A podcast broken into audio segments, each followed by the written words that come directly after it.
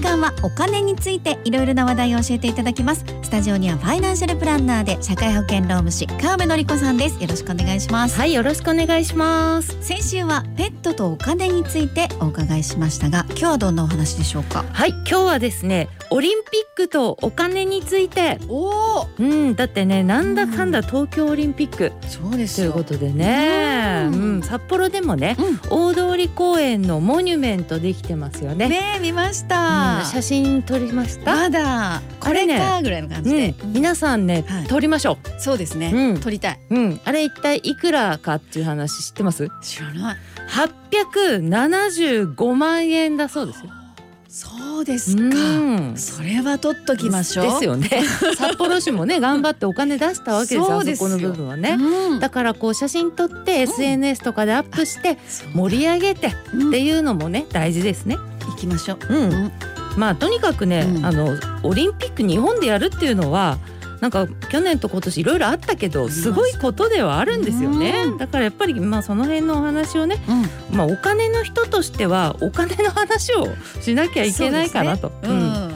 でオリンピックなんかやったらね本当はその国の経済っていうのはめちゃめちゃ発展するわけですよねうん。で私もそれね本当にね楽しみにしてたんですよね。うんでなんでねそういうふうに発展するっていう話できるかっていうと、北海道的にまず言ってみますかはい札幌オリンピックっていうのがありましてはい1972年にあったんですね、うんね48年前ですよ冬季オリンピック東京じゃないですもんね札幌オリンピックですもん札ね幌オリンピックがあったんですよあーね冬季にね、うん、まあ生まれる1年ちょっと前なんで私も分かんないですけうど、んそのね札幌オリンピックの気配っていうのは感じたことがあるんですよ気配ですそうか気配おう松尾さんもあるかもよ本当ですかうん、気配気配何かっていうとね、うんまあ、私の事務所すぐそばに、あそこに、エアうんジェすぐ近くそうそうあるじゃないでゃないですすか、ねはいあのビル1972年にできてるんですよおうそうですかそうなんですよほうほであのあそこ借りる時にですね、うん他の物件も探すじゃないうですかそうですやっねぱりそしたら、うん札幌中心部のビルってね、うん1972年前後にできたビルだらけなんですよへえで何なんだこれと思思いますよねそしたら札幌オリンピックだったと、へえうんじゃあ札幌オリンピック前後に中心部にビルがたくさんできたよっていうそういうことなんですよね。まあ物件探ししたことがなくてもね。はあの札幌中心部のビルを最近壊してそして改築してるなんか建ててるなみたいなところめちゃめちゃ多い気がしませんい言われてみたらそうかもねえうんあれってねやっぱりビルが50年近く経ってそろそろだよねっていうそういうタイミングなんですよね。同じ時期だからねそそうそうそうろそろの時期も同じになるってことそうなんでですすよ、ねもう結ん構うちもガタガタあ来ててそうなんですすかそうそうそうなんですよね、で地下鉄うんあの札幌の地下鉄もはいオリンピックの2ヶ月前ぐらいのね、うん1971年の12月に最初に走ってるんですよへえもうねあのオリンピックで札幌の経済がもう成長してもういろんなものが発展したんですよね、そうなんですねうん地下鉄もその時期に始まったってオリンピックすごいですいねやすごいんですよ、だかららね私は一応こういうお金関係の仕事をし始めはて、いと経済面での成長とか発展をこう見ることができるのかと、そういう面でもねかなり期待してたんですよ。そうですうねん、正直ねあの、まあ、他の国に比べると日本のね経済とかちょっと元気がなくなってきてるような気もするのでねあーまあそういう意味でも期期待はね待ってことですね。そうですよね。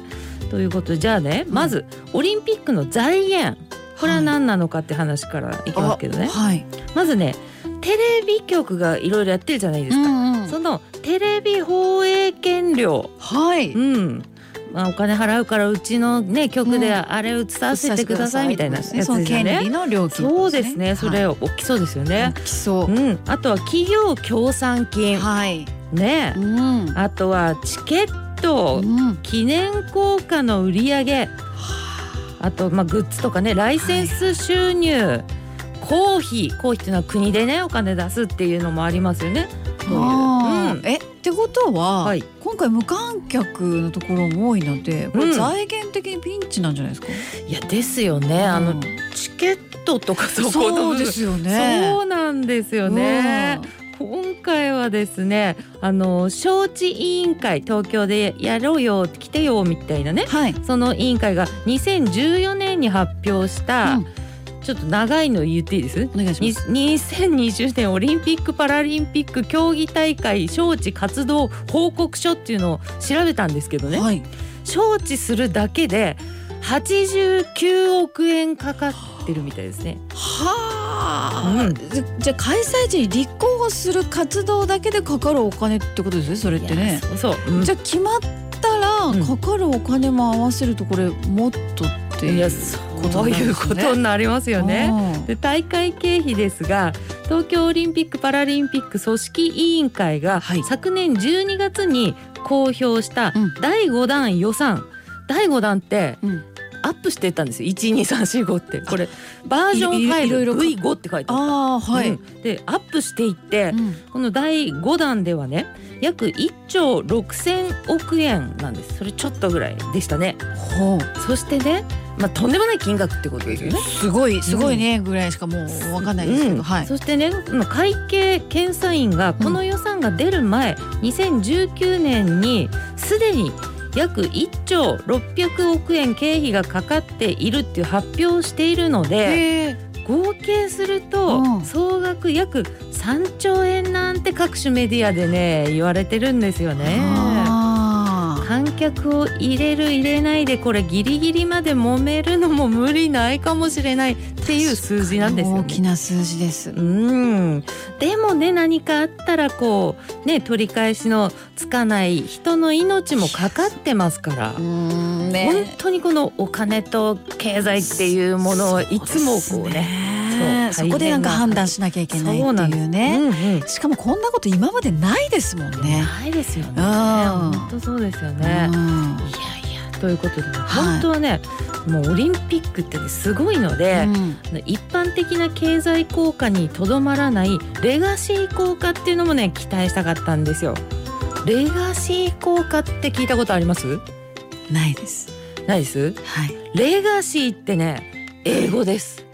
英語なんですね。そうですね英語 でな直なんです訳か。すると、はい。遺産っほていう意味で遺産相続とかの遺産ですよ、はいはい残されるってう。いうねん言ってみればこう残されるというかね受け継がれるというかねそういうあーなるほど。意味ですよね、うん、終わったその後にも経済的な効果があるだろそうそうそうそうそれう。それがレガシー効果。そうですよあーレガシー効果ですよ